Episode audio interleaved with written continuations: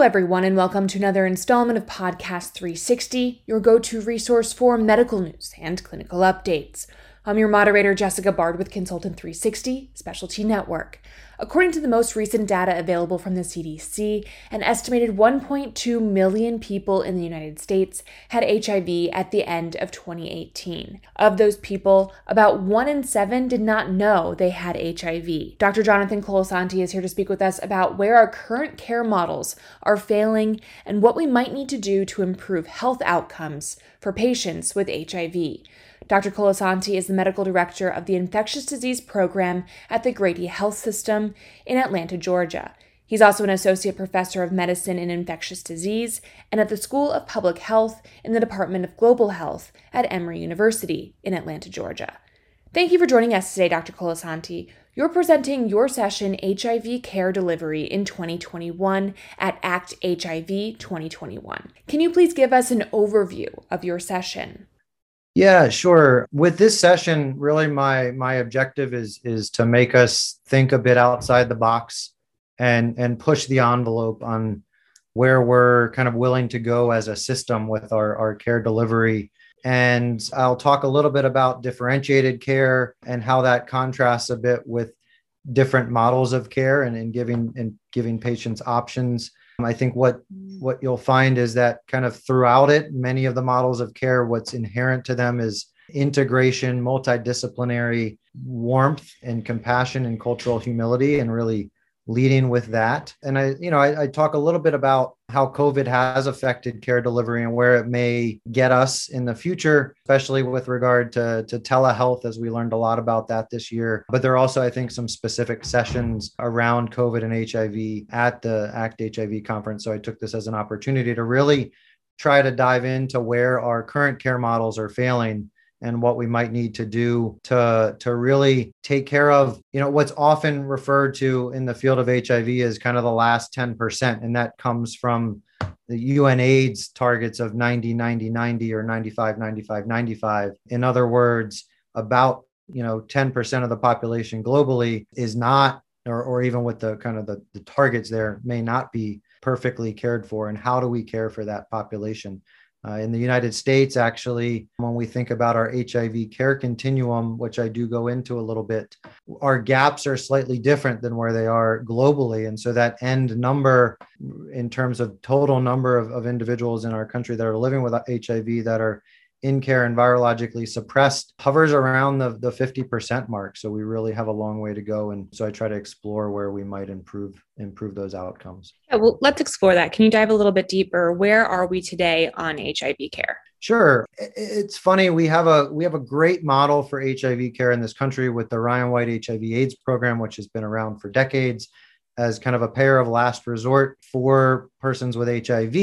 Yet, despite the fact that this is for payer, uh, you know, a payer of last resort, they've taken the model of a of a comprehensive medical home as what they try to do in the Ryan White program, and that's what so many of the the Ryan White programs do so well and, and their numbers of for patients that are engaged in care are really great for viral suppression like 88% and and so it's kind of you, you have to pause and say well why do we actually need to reevaluate this model? And again it comes down to that small group of individuals that even with all that, with all that the Ryan White program currently offers, we're still failing them. Our, our system is still failing the patient. And, and when you look at disparities and outcomes with HIV and look at deaths, first and foremost, there's a there's a tremendous disparity between uh, people of color, in particular African American and Black populations, compared to other populations with upwards of eight times uh, as greater risk of death, really, no matter what region of the country, but that's especially magnified in the, the US Southern context. Well, that's going right into my next question.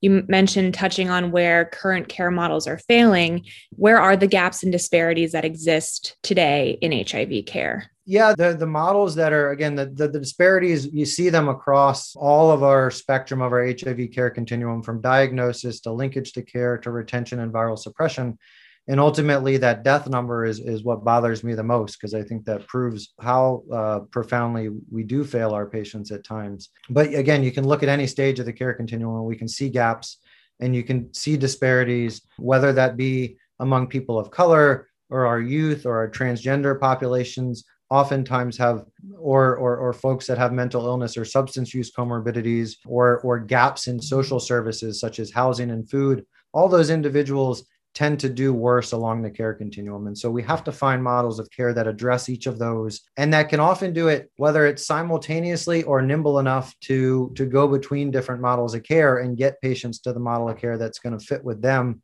as their dynamic life also changes.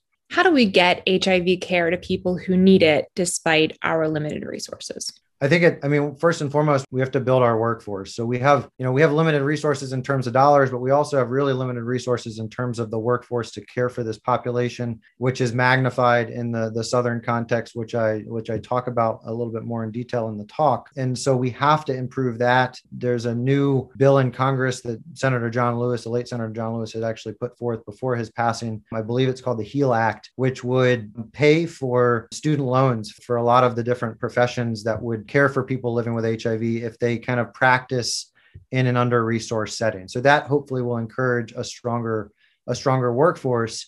But then working with the current resources we we have, I think we have to kind of use those resources a little bit more smartly and and a little bit more efficiently.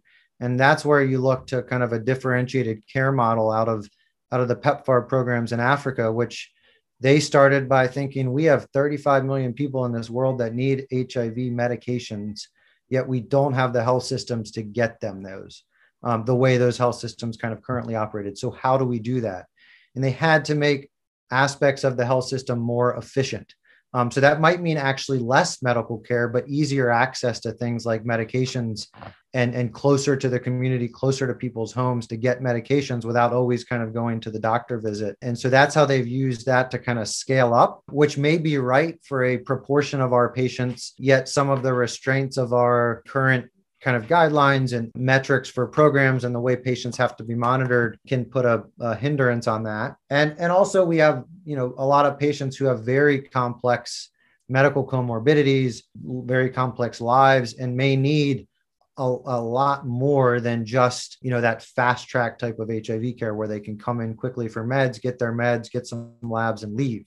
Other people need really really intensive visits. And and so that's where i i get into a little bit more of so beyond just this differentiated care and having kind of fast tracks and easier places to get meds, how do we also have truly different models that become patient centered and programs can give to patients based on both patient preference and patient needs. And when I talk about different models of care in the context of this talk, we talk a little bit about kind of pop up or open access clinics for some of our highest needs populations who tend to cycle in and out of care, have lots of oftentimes um, social support gaps, again, whether that be with housing or transportation um, or, or just kind of family support um, or comorbid substance use and, and mental health illnesses that also need to be addressed. And so for or just someone that has a chaotic life, someone that's hard to keep up with a schedule. When is my doctor's appointment? This kind of allows patients to come in on their own when when is right for them and often these types of models, there's one in San Francisco that I talk about, one in Seattle, and briefly a model that we had here in Atlanta for a little while. And all of these models offer some sort of other support. So there's often case management embedded, a, a, direct contact to, to someone in the clinic, whether that be a navigator or a clinician. So patients don't have to deal with our kind of cumbersome health systems as they are at this point, even in just trying to get through and get an appointment. And the clinic out in Seattle and San Francisco, they even give financial incentives to kind of meet certain benchmarks, whether that be to to get labs or or to achieve some of the the laboratory benchmarks that we go after like viral suppression. Um, and then finally really filling those other gaps that the patients have whether that be a meal while they're there or intensive social work support to get housing or kind of embedded within that a mental health provider or uh, or substance use care so that that can all be done with sort of one stop shopping as convenient as can be for patients. And then more broadly we talk a lot about just the overarching need for true integration of both mental health care and, and substance use care in order to, I think, achieve optimal outcomes for our patients. Well, you just mentioned there are some elements that lead to success, but what are the different care delivery models that really have shown success. We mentioned some that are failing, but talk to us about the success. Yeah, and you know the great thing in the, I think in the field of, of HIV in particular, and thinking about care delivery and retention, how do we keep patients engaged in care? You know, the CDC has a great website. It's called a linkage and, and retention compendium that has kind of all the interventions that have been done over the years summarized that have shown some benefit with retention or viral suppression or linkage to care. And we have a lot of those that give us a little bit of benefit. We don't have any magic bullet, but a lot of those focus on either the patient or kind of the health system and how we can make the system a little bit easier for the patient, often with some sort of either like patient navigation, so using another human resource to help that person through the system, or technology based with mobile health type platforms to give the patients another platform to either communicate with the health provider or get education or have support groups. So a lot has been focused on that, but where we see a gap is often in in actually looking at the structure of the clinic and the care team itself, as well as the interaction with the provider and the, the people within the clinic and that experience, and what's the impact of changing that on patient outcomes. And we have fewer data, but they're beginning beginning to see some at least on the fact that this is a real problem. We we haven't seen data yet to show us what the solution is other than the common sense solution, which is proved customer service and really making the patient the center of the care model. Right. Well, talk to us about the customer service aspect of care for patients and how it really affects the patient's care overall. Yeah. I mean, and we hear this all the time from patients. We know that that stigma whether external or internalized stigma and stigma that can be perpetuated by bad experiences within the healthcare system that it drives patients away from care, right? This is the one place when you're living with a stigmatized disease that patients should be able to come with zero fears and knowing that they're going to be treated well and, and also that it's just convenient and for patients right? I mean i'm a patient in the in the health system in 2021 um, with another chronic disease and it's really really challenging to navigate. Every time i have to do it i think about patients that don't have the means and the resources i do and i i think to myself if i had a bad experience if someone was a jerk to me i could very easily see how it's it, it's easy to turn the other way. And so Elvin Geng has done a lot of great work in sub-saharan africa around this and, and i talk about this this study in my talk where they looked at patients, they actually found patients who were out of care and they asked them, why were they out of care? And, and most of them said they fell out of care because something happened, life happened, something structural happened, a transportation issue, work got in the way kind of thing, or a family issue came up. Sometimes it was, you know, something internal to them. They just didn't really care anymore or they were feeling depressed. But but then when they flipped the question around to the patient, same patients, same patients that had said, why'd you fall out of care? And asked what would it take for you to get to go back? All of a sudden the focus shifted to the clinic. And it was the wait times have to be less. I can't be treated poorly. Things like that. And and to me that was really eye opening to see that there's all kinds of reasons right? We put our healthcare on the back burner. I think we all learned this probably in 2020 with our own healthcare right? Like let's ask ourselves when the last time we got our our our every six month dental cleanings were. And I, I imagine most of us missed those over the last year. But if you're already having a bad experience, to then pull yourself up, so to speak, by the bootstraps and go back into care is next to impossible. If you're having a really good experience, right, common sense will tell you that will bring you back. So I, I, I spend a lot of time thinking about that and how we can improve that to, to, to get patients back into care when they inevitably will fall out because of a life experience. And then more recently, the, these data are actually unpublished, but I, I got permission from the authors um, or the, the group that's doing the research to, to show some of their initial results. This is a group out of Houston, Dr. Bich Dang and her group. And they showed that the initial experience between the patient and their clinician at the clinic, the very first time the patient came to clinic, did seem to have an impact on whether they were retained in care at six months or a year. And the great thing about that, and it's what we struggle with in terms of how to deploy the the, inter, the the interventions that we do have that are effective oftentimes the question is when and where and how do we actually get these to the patient at the right time? Well this new kind of look at that patient provider experience and a separation between those that had a perfect experience and those that had less than a perfect experience gives you kind of an opportunity to, to check in with patients immediately after that first visit. And if it wasn't good maybe we need to swoop in and those are the patients that we need to put these other systems and on other care models that I do talk about in the talk around those patients. Or maybe just talk to them about getting a different provider um, or a different clinician if that didn't mesh. I think we feel, you know, in, in lots of ways, healthcare is becoming more of a convenience and, and lots of patients in all walks of healthcare kind of just want a quick in and out. And I do think that's true for some persons living with HIV. But what we hear time and time again from our patients is that they want a relationship, they want people to care.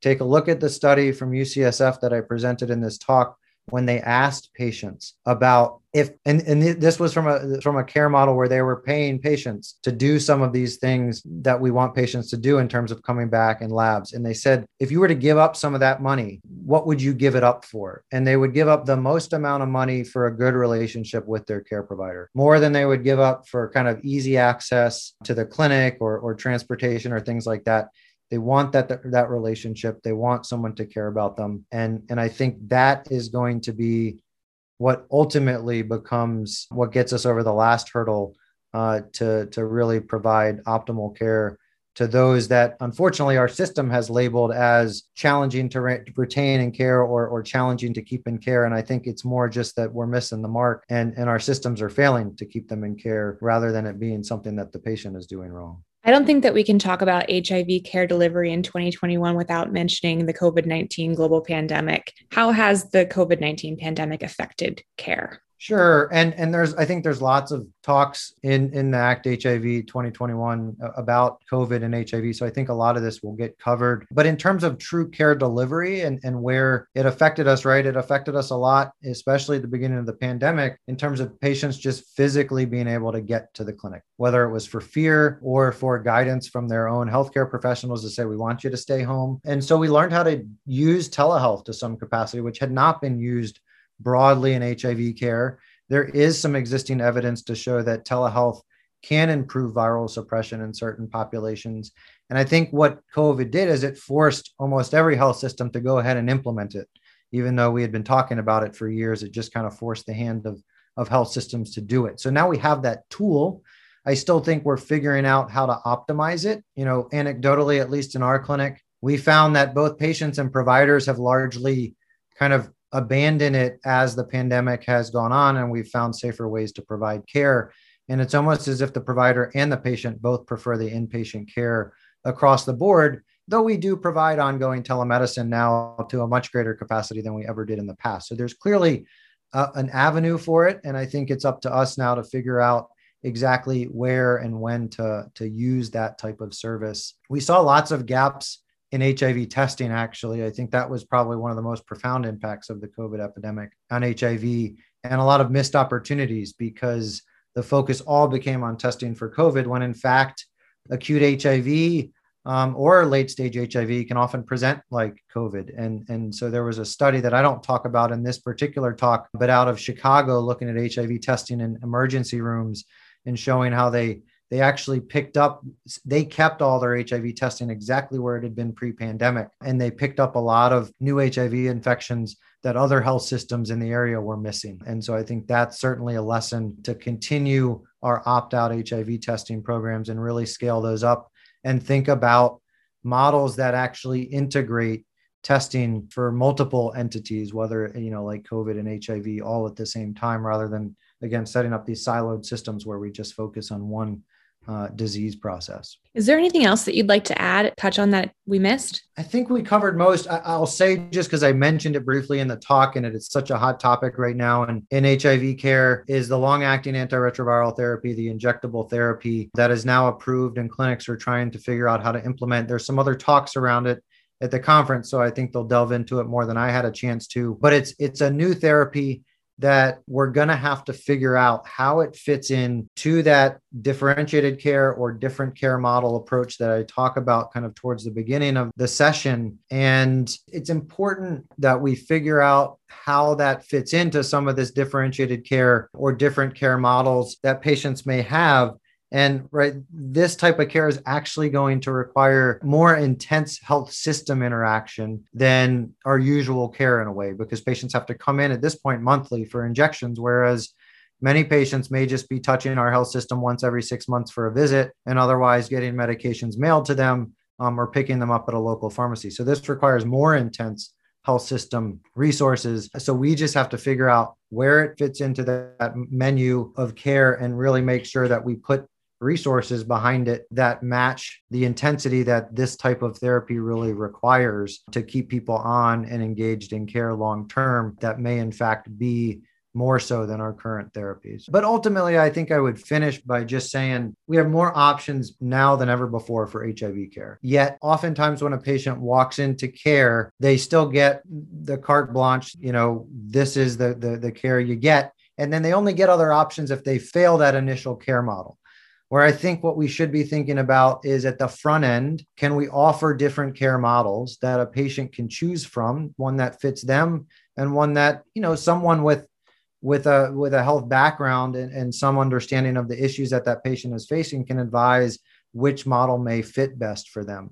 But i think that's where we're moving kind of a choose your own adventure type of care so we can actually make care patient centered we do a lot in, in programs such as Ryan White programs to, to make the care patient centered and, and to, to provide compassionate care um, and to make it more convenient where we can. But but I think we often lack the options that that patients may want for for various types of, of convenience throughout their care journey. Thank you so much for your time today, Dr. Colasanti. We really appreciate it. I can tell you're really passionate about compassionate care for patients, and we really appreciate your time. Thank you. Sure. No, absolutely.